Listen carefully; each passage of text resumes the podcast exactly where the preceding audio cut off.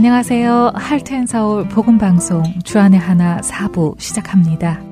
주안의 하나 사부는 필립 켈러 목사님의 책 양과 목자를 읽고 함께 나누는 책 읽는 그리스도인과 은혜의 설교, 성경의 인물들과 사건을 만나는 바이블 드라마가 준비되어 있습니다.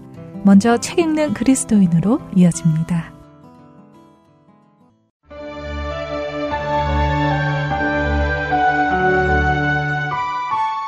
여러분 안녕하세요. 책 읽는 그리스도인 진행의 김혜나입니다. 필립 켈러가 쓴 양과 목자라는 책을 중심으로 여러분과 생각해 볼 주제들을 나누고 있습니다. 필립 켈러는 이 10편, 23편이 양에게 한 해 동안 일어나는 중요한 사건들을 하나하나 열거하고 있다는 사실을 생각하며 읽어가라고 우리에게 권고합니다. 그래서 우리는 첫 시간부터 그 사건들을 하나씩 나누었는데요. 3절까지 보면 목자가 자신의 집 주변에 있는 푸른 풀밭에서 양들과 함께 가을에서 봄까지 지냅니다. 그리고 4절부터는 여름과 가을을 보낼 고원의 초장으로 가는 목자의 모습을 보여주지요. 이렇게 고원의 초장으로 가는 동안 사망의 음침한 골짜기를 다니게 되는 모습과 그런 속에서 양들을 온전히 지켜내는 목자의 모습을 우리는 보았습니다. 이렇게 사망의 음침한 골짜기를 지난 목자는 여름과 가을을 지낼 고원의 초장에 양들을 이끌고 도착합니다. 힘들게 도착한 이 고원의 초장에는 모든 것이 풍성하고 잘 준비되어 있지요. 이제부터 시작되는 이 여름과 가을은 양들이 풍성히 살이 찌고 건강해질 수 있는 최고의 환경인 것입니다. 이렇게 모든 것이 준비되어 있으니 이제부터는 정말 평온한 시간이 이어지겠지요? 하지만 아쉽게도 이렇게 모든 것이 잘 준비된 고원의 초장에도 옥의 티가 하나 있다고 필립은 말합니다. 바로 해충입니다. 봄을 지나 여름이 시작되면서 해충들의 삶도 함께 시작한다는데요. 여러분들도 가끔씩 여름에 문을 열어놓은 채 식사를 할 경우나 야외에서 식사를 할 경우 몰려드는 파리와 같은 해충들로 인해 짜증나는 경험을 한두 번씩은 해보셨지요? 그럴 때면 정말 괴롭습니다. 내 식사 위에 파리가 앉으려 할 때마다 손을 저어가며 연신 파리를 쫓느라 편안하게 식사를 즐기지 못하는 경우도 많지요. 아무 감각도 없이 몰래 와서 팔다리를 물고 가는 모기는 또 어떤가요? 생각만 해도 괴롭습니다. 양떼에게 피해를 주는 해충들은 편하게 식사를 먹지 못하게 하는 정도가 아니라고 하네요. 해충들은 양들이 병들게 하며 심지어 양들의 목숨까지도 앗아가는 심각한 존재라고 켈러는 말합니다. 양들에게 해를 주는 해충에는 쇠파리, 말파리, 발 뒤꿈치파리, 코파리, 사슴파리, 진리, 등에 모기, 각다기. 이렇게 알지 못하는 종류까지 수없이 많다고 하는데요. 이런 해충들의 공격은 자칫 여름 황금기를 고난의 계절로 바꿀 수도 있다고 합니다. 켈러가 꼽은 양을 가장 괴롭히는 해충은 코파리라고 합니다.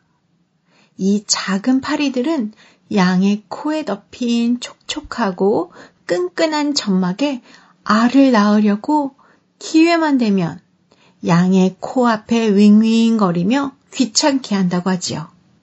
이렇게 기회를 보다가 양의 코 안에 알을 낳는데 성공을 하면 그 알은 며칠 안에 부화가 되어 작고 가느다란 유충으로 변하게 되고 이 유충들은 콧구멍을 통해 양의 머릿속으로 들어가 살 속에 살기 시작한다고 합니다. 끔찍하지요?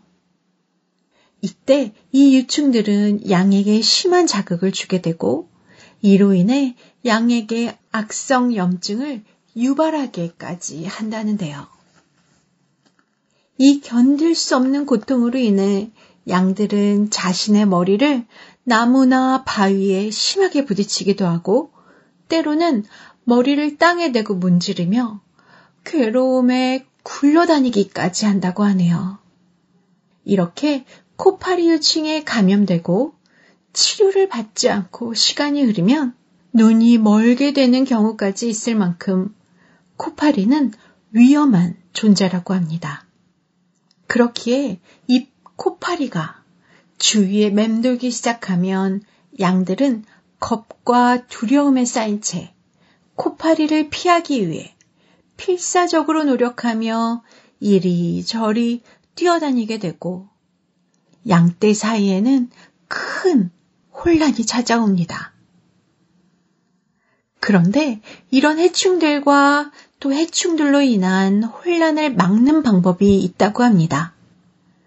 그것은 바로 기름입니다. 목자는 아마유, 유황, 그리고 타르를 섞어서 방충용 기름을 만든다고 합니다. 그리고 이 기름을 양들의 코와 머리에 발라주는데요. 이렇게 양의 코와 머리에 기름을 발라주면 놀랍게도 코파리들이 접근을 하지 못한다고 합니다. 양과 해충, 그리고 기름의 이야기를 들으니 자연스럽게 우리의 영적인 삶이 연상됩니다. 세상에서 부름받아 나와 하나님의 말씀을 따라 살기 시작할 때 우리는 마치 고원의 푸른 초장에 도착한 것 같이 한껏 기대를 합니다. 하지만 그런 우리에게 크지는 않지만 우리를 괴롭히는 작은 문제들이 나타나기 시작하지요. 그 작은 문제들은 늘 우리의 주변에 맴돌며 우리의 영혼에 죄와 악의 알을 낳기 원합니다.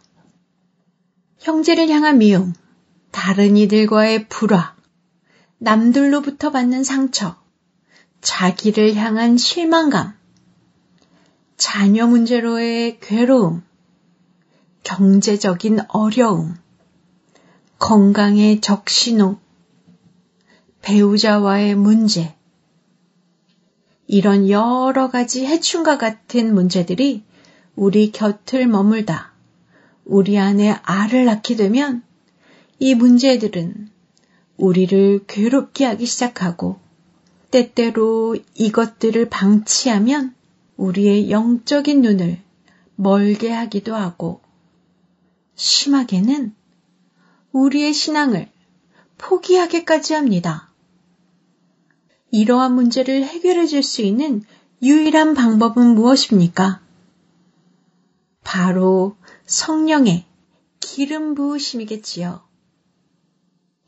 매일같이 우리의 머리에 또한 우리의 영혼에 성령의 충만한 기름 부으심이 있다면 우리는 이 같은 작은 해충과 같은 문제로 인해 괴로워하지 않을 것입니다. 그렇기에 우리는 날마다 성령님의 충만하심을 간구해야 하고 그를 위해 기도해야 할 것입니다. 양과 목자의 저자 필립 켈러는 양들에게 흔하게 있을 수 있는 또 하나의 질병을 그 책에서 이야기했는데요. 그것은 바로 옴병입니다.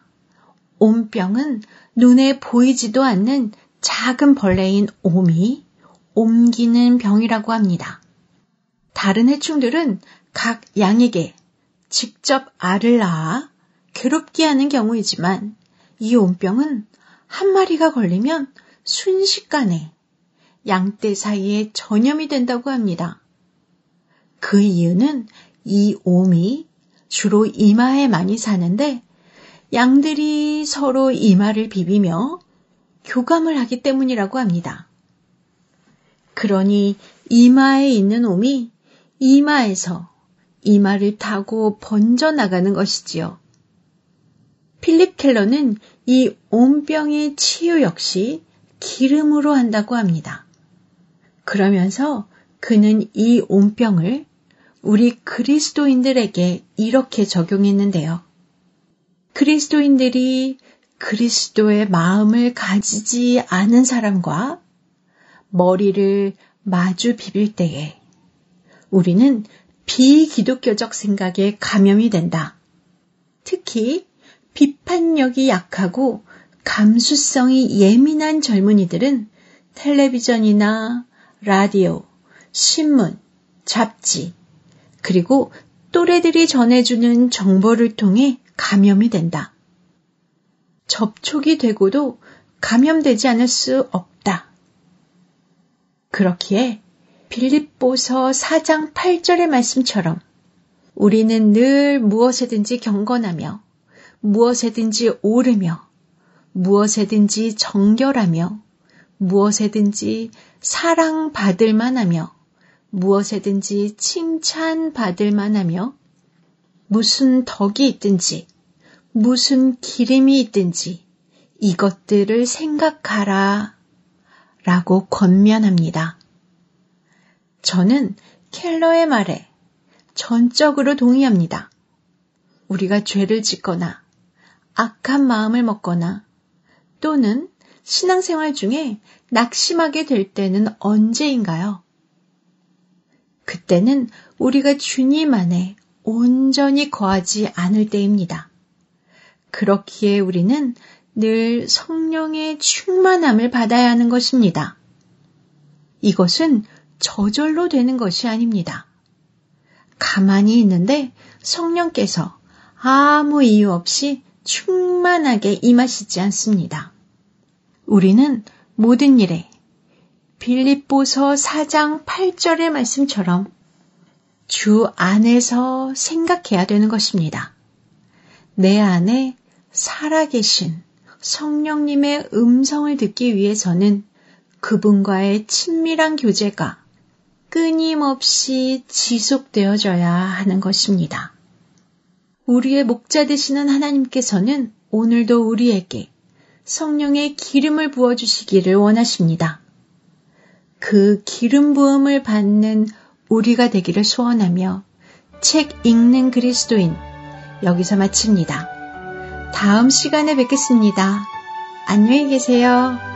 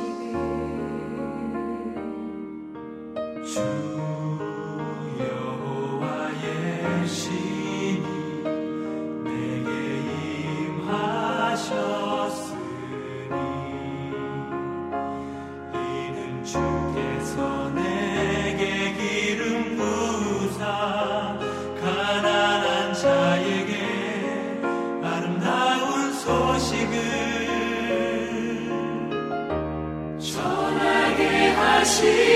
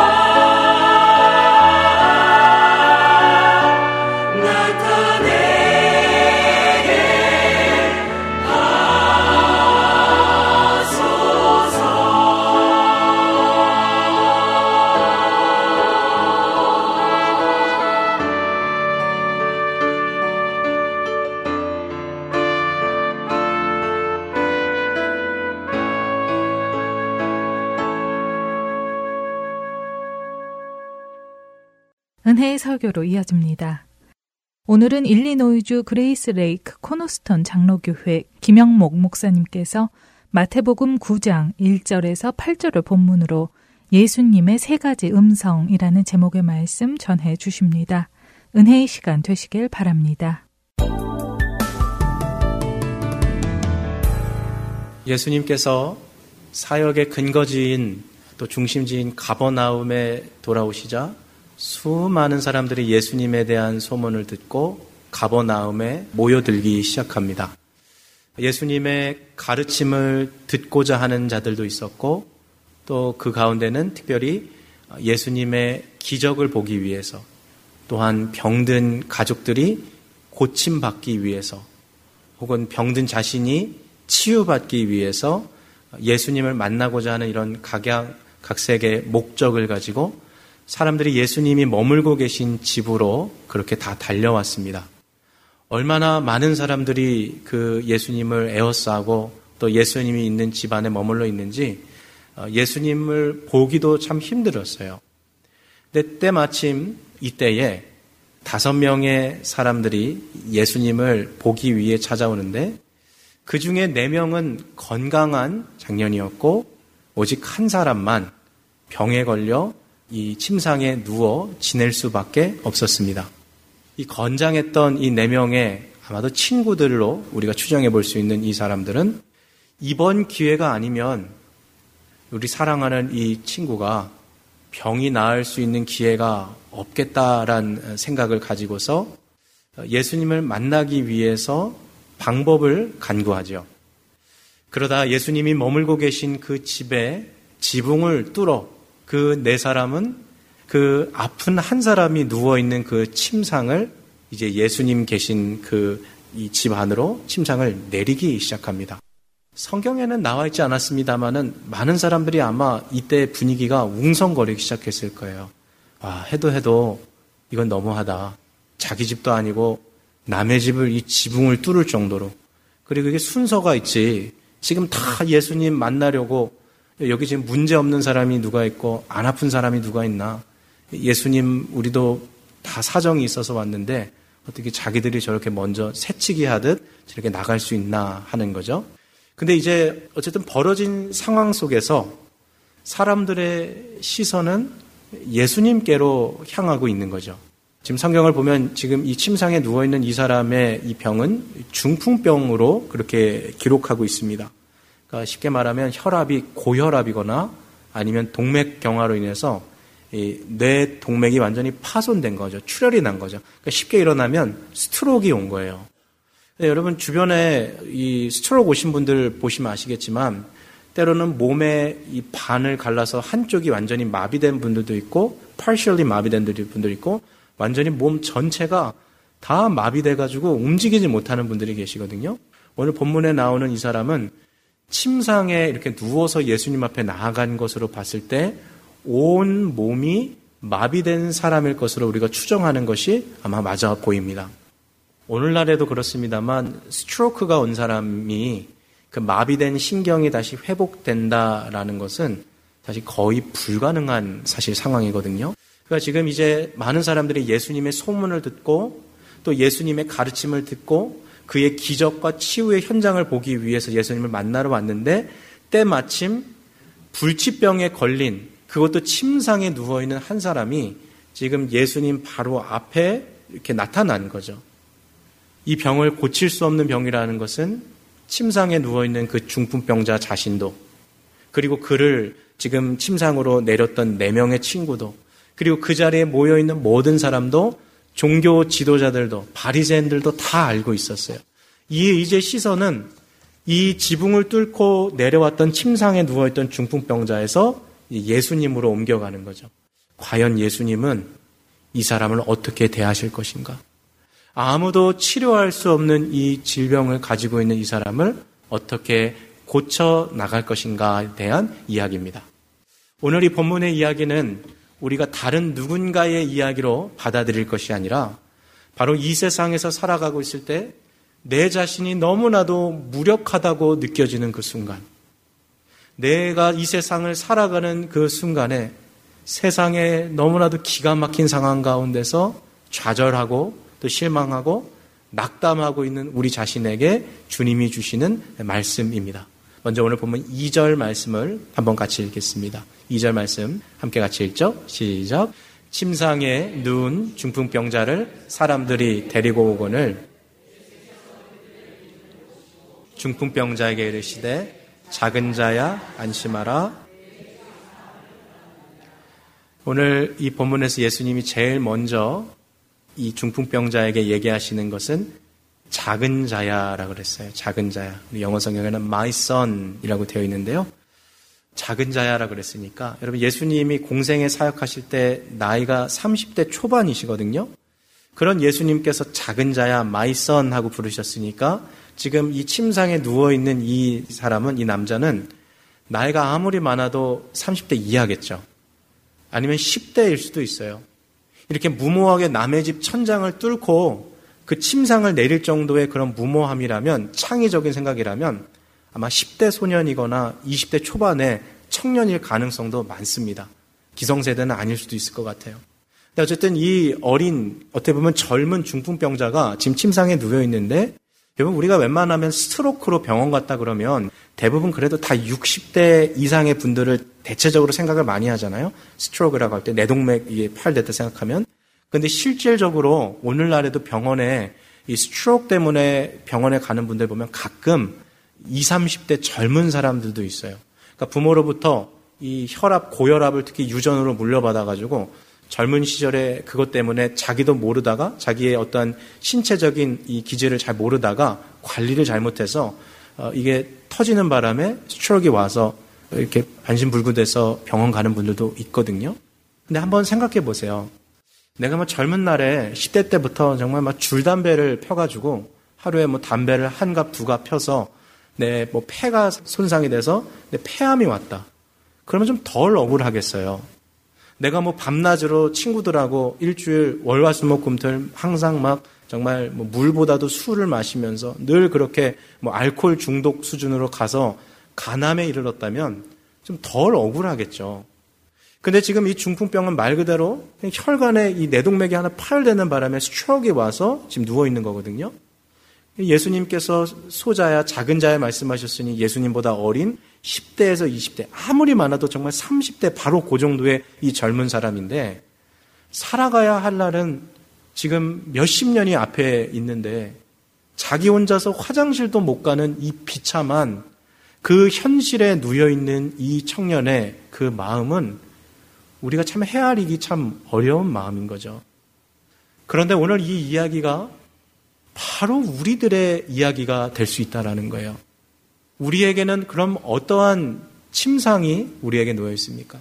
여기서 말하는 침상이라는 것은 내가 아무리 벗어나 보려고 해도 벗어날 수 없는 우리의 어려운 상황들이 놓여 있다라는 거예요. 어떤 분들에게는 오늘 본문에 나오는 이 사람처럼 그것이 육신의 질병의 침상일 수도 있어요.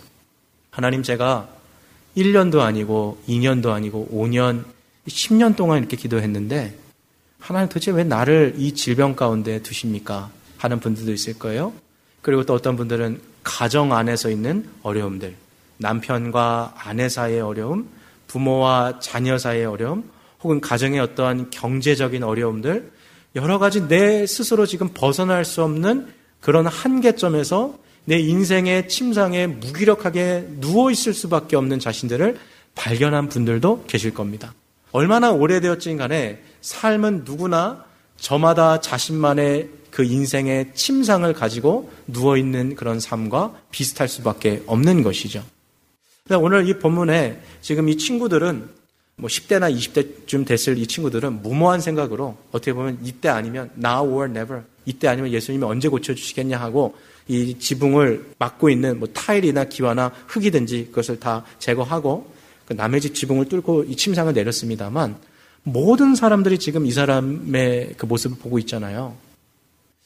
여러분, 몸이 사실 아프고 병든 분들은 사람이 많은 곳에 가는 것이 꺼려질 때가 있어요. 특히 미국 같은 경우는 좀 덜하지만 우리 한국도 그렇잖아요. 휠체어 타고서 사람 많은데 가면 다 이렇게 봐요. 소아마비 걸린 사람이 그냥 길거리 하나만 지나가도 모든 사람들이 다 시선이 거기로 향해 있잖아요. 그러니까 몸이 내가 불편하고 내가 어디 신체적인 어려움이 있으면 사람들의 그 시선을 받는 것이 때로는 부끄럽고 더 나아가면 그게 내 자신이 수치스러울 때도 있거든요. 그러니까 지금 모든 사람들이 막 웅성거리면서 도대체 이 사람 누구길래 어? 이렇게 special 대우 받아서 예수님 앞에 남의 집 천장까지 뚫어서 이렇게 침상을 내렸나 하는 그 상황에 이 침상에 누워있는 중풍병자가 느끼고 있는 감정이라는 것은 수치와 부끄러움일 수도 있겠죠.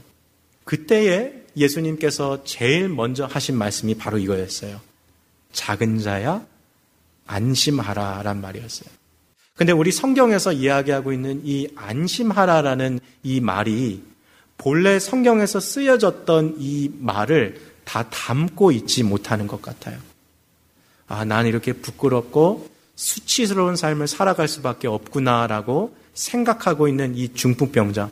무기력하게 내 인생은 여기까지인가 보다. 나는 평생 이렇게 저주받은 것처럼 이렇게 살 수밖에 없는 한국말로 말하면 팔자인가 보구나 하고 자기의 삶을 포기하고 있는 이 한 사람에게 오늘 예수님이 찾아가서 사실 뭐라고 말씀하고 계신 거냐면 너 인생 끝난 거 아니야.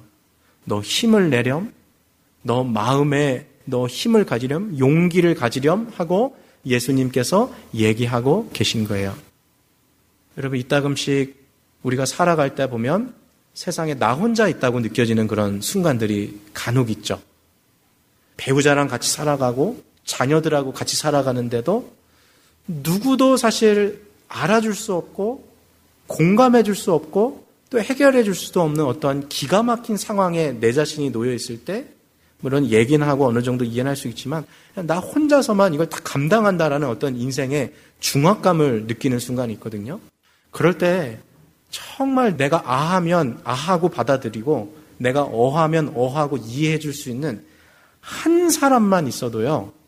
그 사람은 정말 위로 받아요. 둘도 필요 없습니다. 한 사람만 있어도 그 사람은 정말 위로 받을 수 있어요. 왜 이따금씩 부모님을 일찍 여의고 고아로서 세상을 살아가는 젊은 아이들이 있잖아요. 근데 이제 연구 결과를 보면 어른 중에 주일학교 선생님이든지 교회 전도사님이든지 목사님이든지 학교 선생님이든지 단 한 사람이라도 어른이 이 고아로 살아가는 애에 관심을 가져주고 진정으로 그의 이야기를 들려주면 이 아이가 어긋나지 않고 자라날 가능성이 몇십 배로 높아집니다. 한 사람의 공감과 한 사람의 위로와 한 존재의 이 동행이 인생을 완전히 바꿔 놓는 거예요.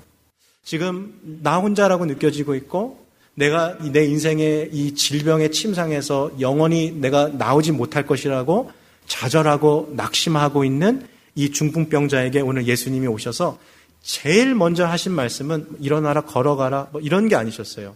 먼저 그의 마음에 정말 들어야 하는 이야기. 아, my son, take heart. 아, 작은 자야, 내 아들아, 너 용기 내라, 힘내라. 너 혼자 있는 것이 아니다. 라고 주님께서 이야기해 주고 계신 것이죠.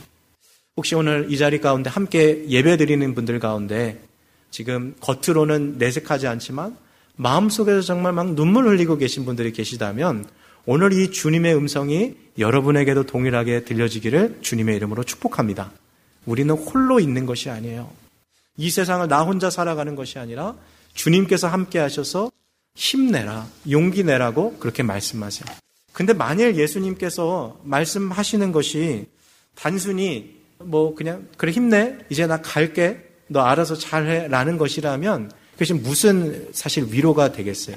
근데 이제 예수님께서는 실제로 이 사람의 이 삶을 고쳐가지기 시작하시고 또 만지기 시작하시는 거죠.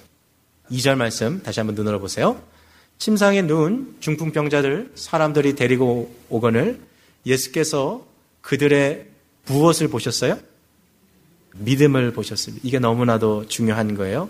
이런 믿음은 행동으로 나타나고 우리의 행동은 믿음을 담을 수 있어요.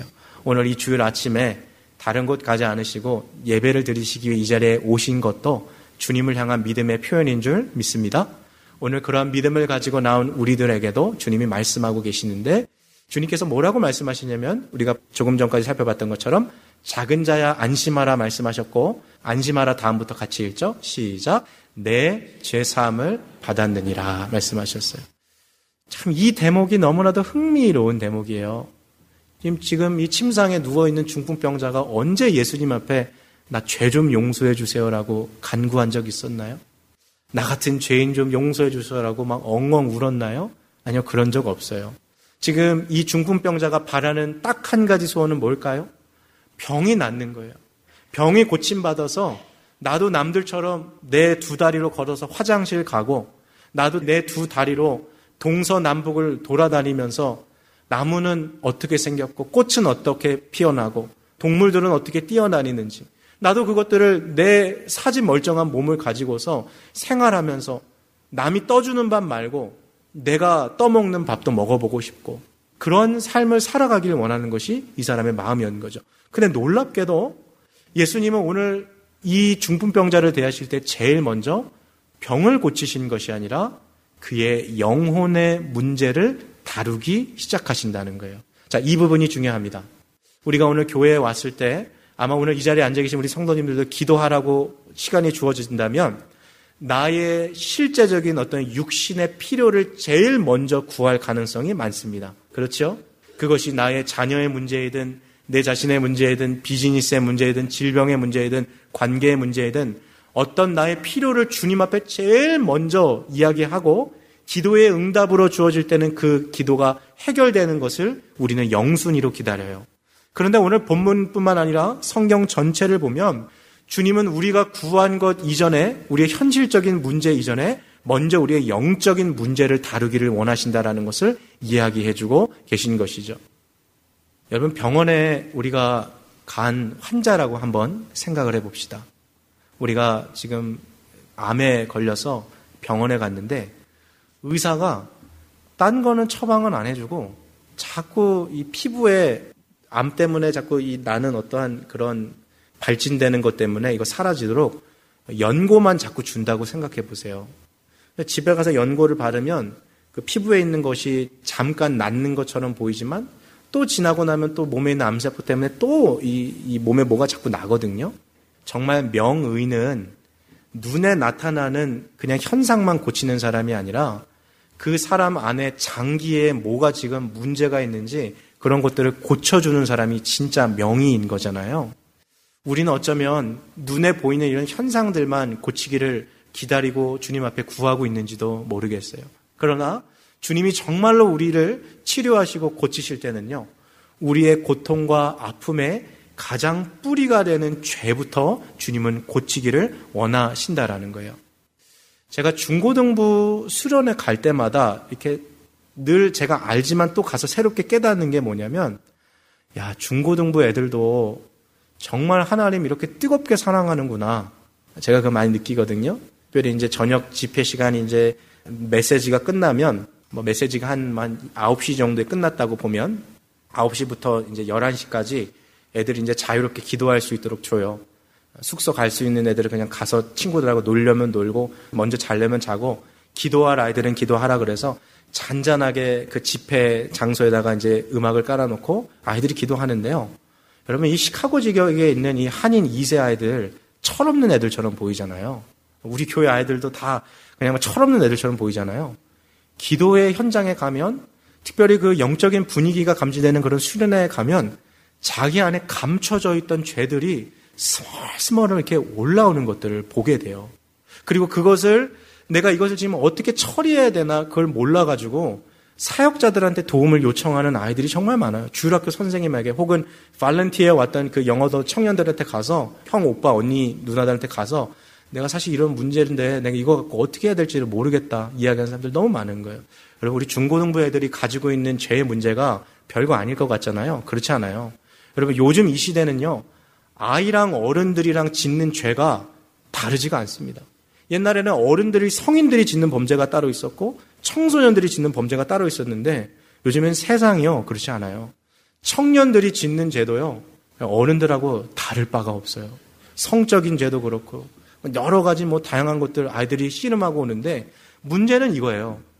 하 아, 목사님 제가 지금 이 젊은 나이에 이렇게 너무나도 큰 죄를 지었는데 지금 이 수련회 장소 와 보니까 내 친구가 저기 엎드려서 눈물로 막 가슴을 치면서 엉엉 울면서 기도하는데 쟤는 구원받은 것 같아요. 쟤는 하나님의 아들이고 쟤는 하나님의 딸이 분명해요.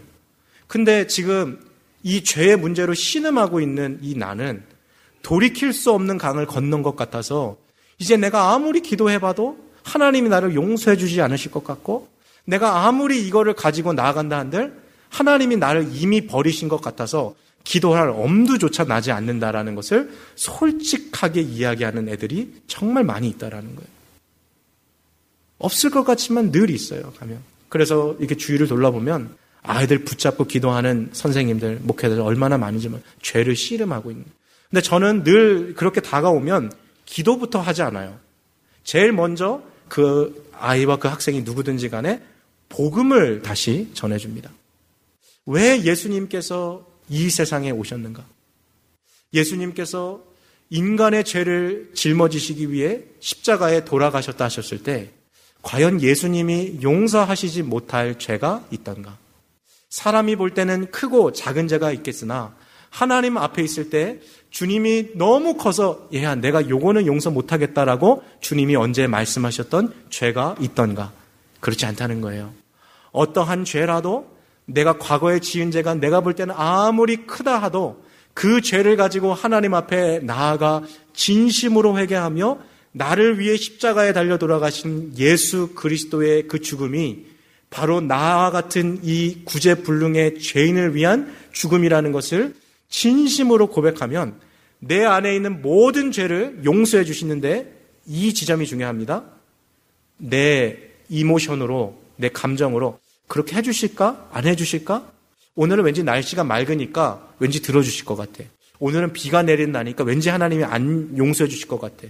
지금 내 친구는 울면서 기도하니까 용서해 주시는 것 같은데 난 아무리 기도해도 눈물도 한 방울 안 나오니까 나는 왠지 안 용서해 주시는 것 같아.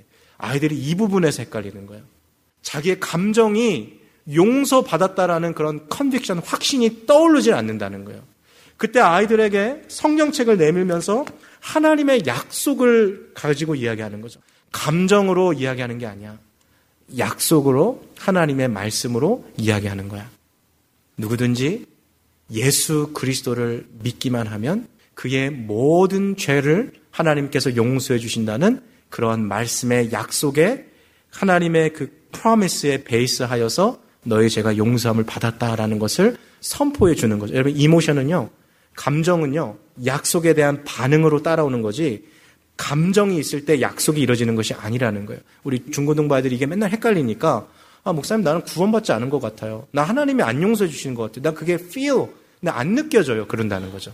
아, 그거는 feeling의 문제가 아니야. emotion의 문제가 아니야. 그것은 하나님에 대한 약속의 리액션, 반응으로 하는 거야. 그리고 나서 이제 한참 설명해 주고, 그 다음에 그것을 이해했을 때 아이를 붙잡고 기도하는데요. 때로는 기도하다 보면 제 손에 아이들의 눈물방울이 이렇게 뚝뚝 떨어지는 게 느껴져요. 그리고 어느 순간 아이가 갑자기 엉엉 울기 시작해요. 뭐가 발견된 거죠? 내가 얼마나 큰 죄인이라는 걸 깨달았어요. 그리고 동시에 나와 같은 죄인을 용서해 주신 그 하나님의 사랑이 얼마나 기가 막히게 놀라운 사랑인지를 깨닫는 거죠. 그때부터는요, 정말 수도꼭지 틀어놓은 것처럼 눈물이 멈추지가 않는 거예요. 이제 11시가 지나가서 이제 그 집회가 다 끝나서 아이들이 없는데도 혼자서 끝까지 얼마나 우는지 몰라요. 과연 무슨 죄를 지었길래 저 아이가 저렇게까지 우나? 저는 모르죠. 그러나 하나 제가 아는 것은 하나님의 사랑을 깨닫는다면 자신의 그 죄가 사함받는 그 기쁨을 깨닫는 순간 하나님의 은혜가 실체로 다가오는 자의 반응은 바로 저것과 같은 것이다라는 것을 이해할 수밖에 없는 것이죠. 오늘 예수님께서 오늘 이 사람을 대하실 때 제일 먼저 다루고자 하셨던 내용이 바로 이것이었어요. 그의 영혼의 죄악의 문제를 해결하는 것. 여러분, 만일 하나님께서 우리의 죄를 용서하시지 못하실 것이 있다면, 얘야, 다른 사람은 다 용서해도 내가 너 그것만은 용서 못한다? 라고 하나님께서 말씀하신다면, 오늘 우리가 찬양 드릴 이유가 뭐가 있습니까? 오늘 우리가 예배 드릴 이유가 무엇이 있습니까?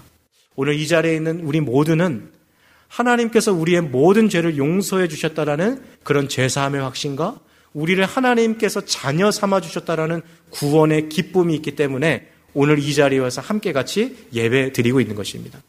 혹시라도 지금이라도 여전히 하나님과 나 사이에 있는 높은 두꺼운 담과 같은 죄악의 문제 때문에 지금 습관적으로 주일 예배 나와서 예배는 드리고 있지만 사실 솔직하게 말하면 하나님과 나는 지금 아주 피상적인 관계를 보내고 있습니다. superficial.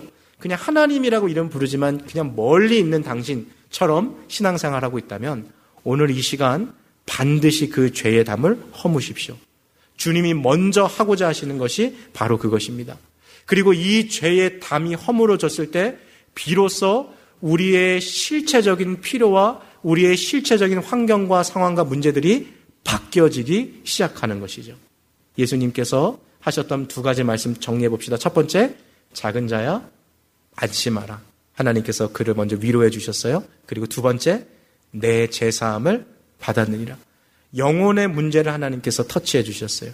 그리고 나서 이제 마지막 세 번째로 이 사람의 실제적인 필요와 상황들과 문제와 고민을 해결해 주시는 거죠. 자, 우리 6절 한번 같이 읽겠습니다. 시작. 그러나 인자가 세상에서 죄를 사하는 권능이 있는 줄을 너희로 하시고 중풍병자에게 말씀하시되 일어나 내 침상을 가지고 집으로 가라 하시니 예수님께서 말씀하셨던 세 번째 말씀은 일어나라, get up, 내 침상을 가지고 take up your mat, 집으로 가라, go home 그러셨어요. 여러분 예수님께서 우리의 현실에 관심이 없다 생각하시면 그거는 잘못된 생각이에요. 예수님은요, 우리의 이 현실의 상황에 대해서, 일상에 대해서 관심이 정말 많으세요. 어떤 분들은 예수님은 돈에 대해서 관심이 없으시다. 이렇게 말씀하시는데 그렇지 않습니다. 성경을 보면 예수님께서 재정 문제에 대해서도 얼마나 많이 말씀하시는지 몰라요. 먹고 사는 문제, 돈 문제, 그리고 육체의 건강 문제, 이거 다 우리가 고민하는 것들이잖아요. 예수님도 이러한 부분에 대해서 얼마나 관심이 많으셨고, 우리에게 이것이 필요하다라는 것을 주님은 잘 알고 계셨고, 우리를 도와주기를 원하고 계시다는 것을 우리는 성경을 통해서 볼 수 있는 것이죠. 자, 예수님께서 오늘 말씀하셨어요. 일어나서 내 침상을 가지고 집으로 가라 하시니.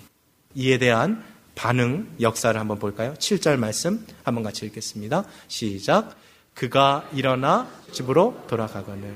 그러면 6절과 7절 사이에는 하나의 간극이 있는데 그것은 예수님께서 말씀하셨고 그 말씀에 대한 믿음의 반응이 있었고 그 반응으로 인한 결과가 7절 말씀인 거죠. 이해되시죠?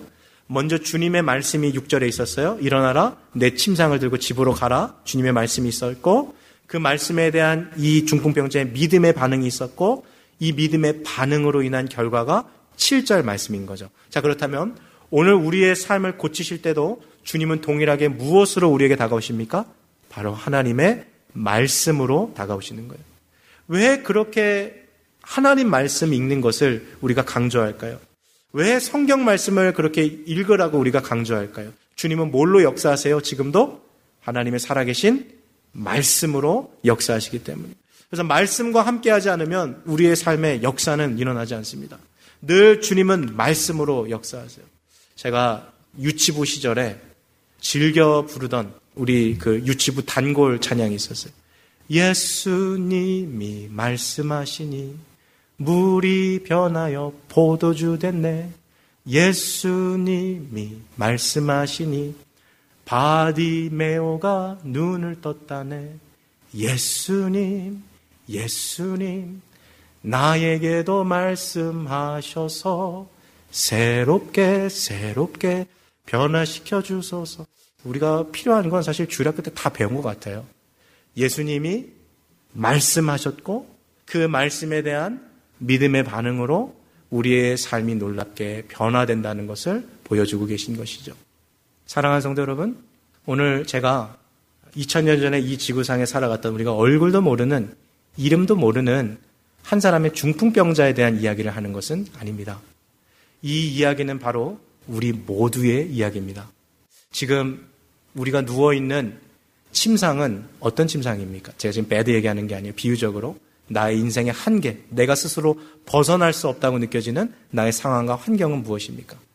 질병의 침상이든지, 가정의 어려움의 침상이든지, 관계의 어려움의 침상이든지, 경제적인 어려움의 침상이든지, 주님께서 우리를 홀로 버려주지 않으시고, 지금도 우리에게 찾아오셔서 오늘 이 중풍병자가 하셨던 것처럼 세 가지 역사를 하십니다. 작은 자야, 안심하라. 먼저 우리에게 위로하시고 힘을 주시며 말씀하시고 내 죄가 사함을 받았다라고 말씀하시므로 우리의 영혼의 문제를 해결하시고 일어나 내 침상을 들고 가라 말씀하시므로 우리의 실제적인 삶의 필요와 우리의 상황들을 주님께서는 책임져 주시고 돌보 주시는 하나님이시라는 것을 본문은 이야기하고 있습니다.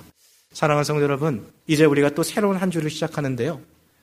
의뢰 그러하겠거니라고 또 한 주를 살아가지 마시고 주님께서 들려주시는 이 말씀을 우리가 가슴으로 받고 기도함으로써 우리의 일상에 주어진 상황과 환경의 어려움들을 은혜로 승리해 나갈 수 있는 또 다른 새로운 이 한 주가 되시기를 주님의 이름으로 축복합니다.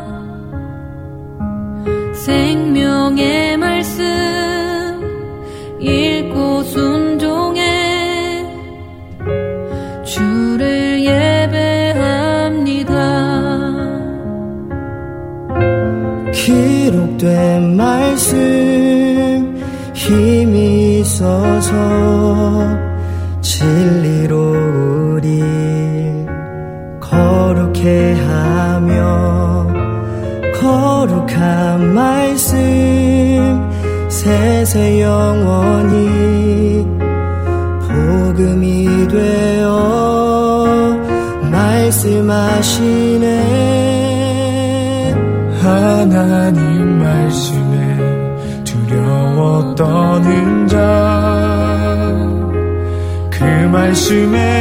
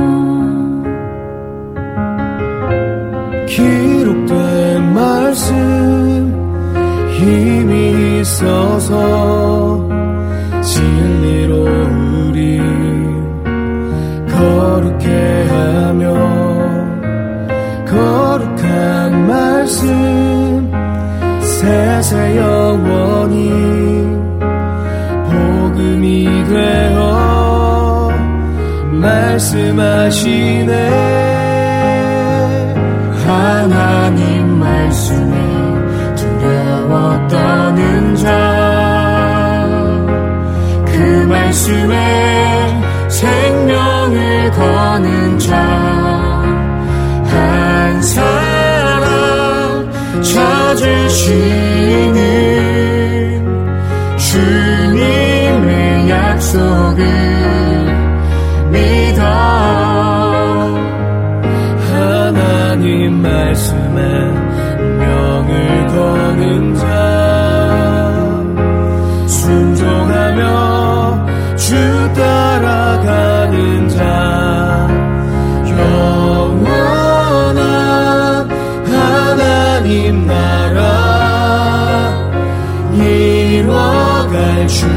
말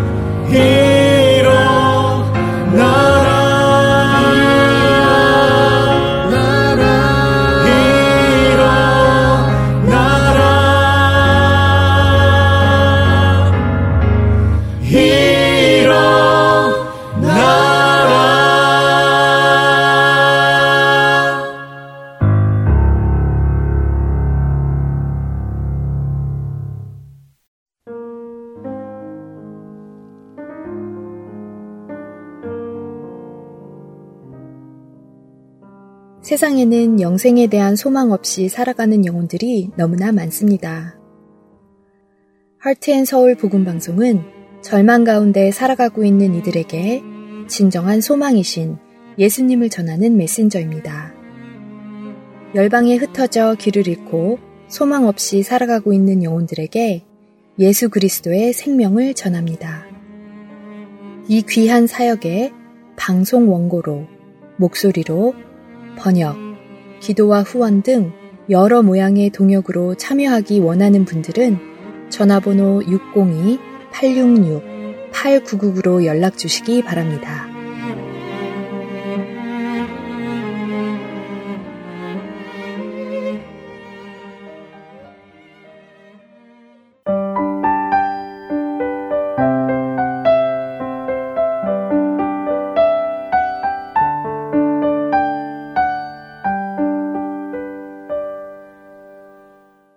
성경 속의 인물들과 사건을 만나는 바이블 드라마로 이어집니다.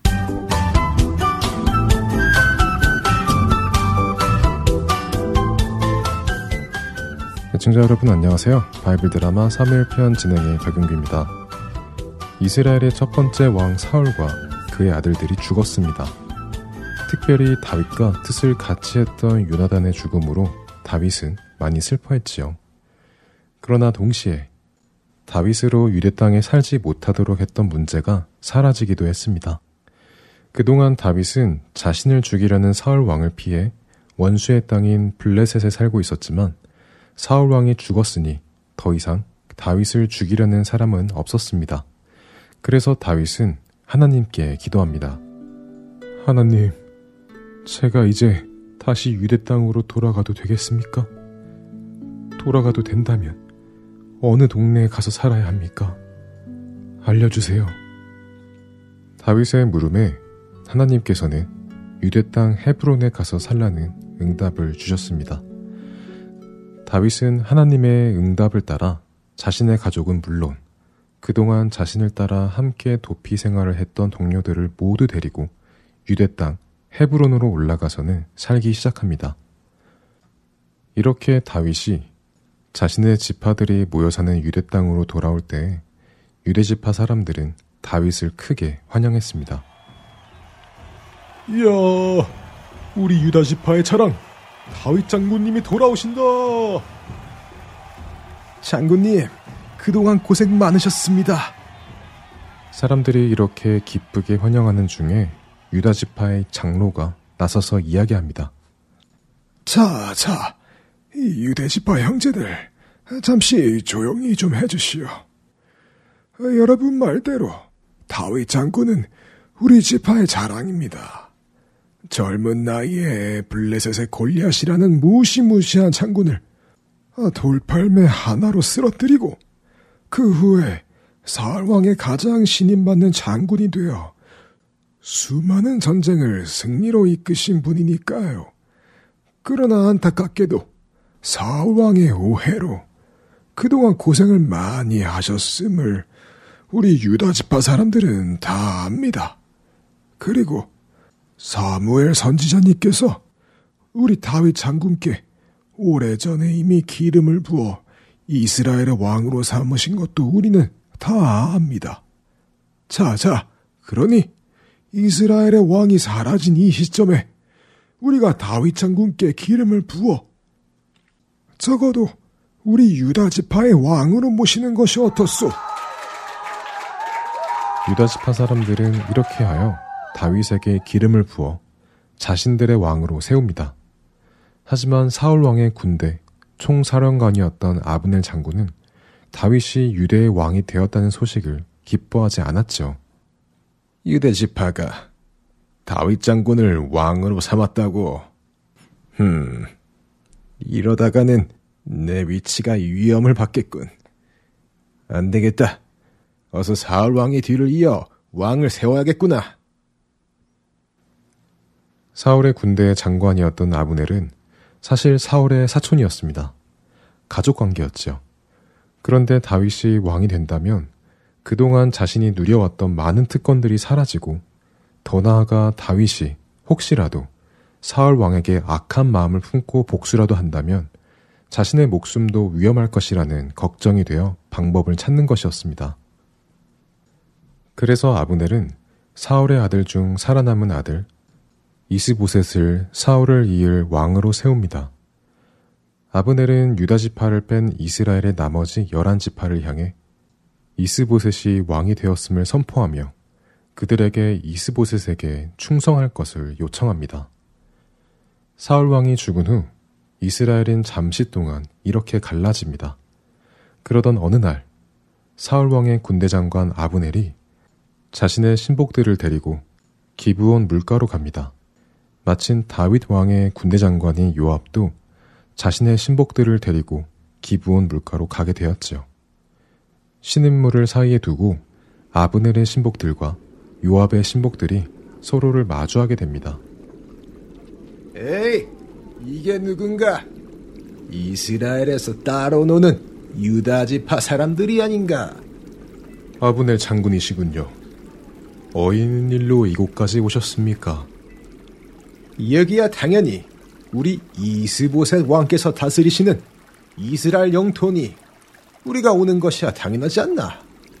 오히려 자네가 여기에는 웬일인가? 물 건너 이쪽은 당연히 이스라엘의 참된 왕이 되실 다윗 왕의 영토이니 우리 역시 여기에 오는 것은 당연하지요. 헤, 잘난 척 하기는. 뭐, 이게 이렇게 만난 것도 우연이 아닐 텐데, 어떤가? 자네도 자네 신복들과 함께 온 것 같으니, 자네 신복들과 나의 신복들이 서로 겨루어 보게 하면 어떻겠나? 아브넬 장군은 자신의 신복들이 훨씬 강할 것이라 생각해서 이렇게 다윗의 장군인 요압과 그의 신복들을 이겨 이스라엘의 권력이 자신들에게 있다는 것을 보여주고 싶었습니다. 이런 아브넬의 제안에 유압 장군도 맞받아칩니다. 그래요. 그거 듣던 중 반가운 소리입니다. 사실 말이야 바른 말이지. 싸움하면 또 우리 다윗 왕 아닙니까? 하하하하. 어디 한번 누구의 군대가 기술이 더 좋은지 이 기회에 한번 판단해 보지요. 이놈, 버르장머리 없는 놈 같으니 오늘 이놈에게 본때를 보여주어야겠군. 유압장군, 입만 사른 것은 여전하군. 그래, 길고 짧은 것은 대봐야 알겠지. 자, 그럼 자네 신복 중 12명과 내 신복 12명을 정해서 서로 겨루어보게 하세나. 좋습니다.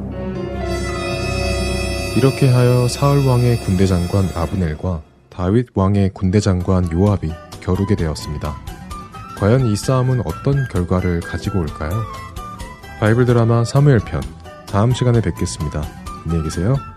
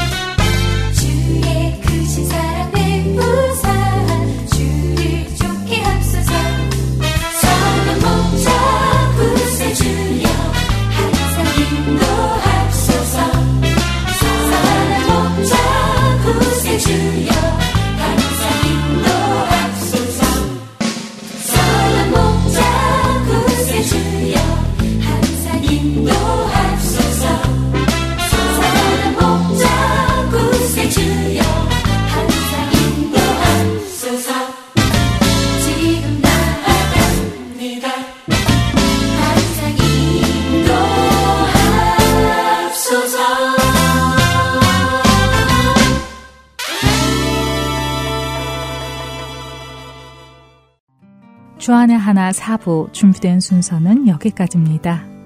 은혜와 진리 위에 경고히 서서 그리스도의 빛과 향기를 전하는 매일 매 순간이 되시기를 소망하며 오늘은 여기서 마치겠습니다. 다음 시간까지 안녕히 계세요. 고맙습니다.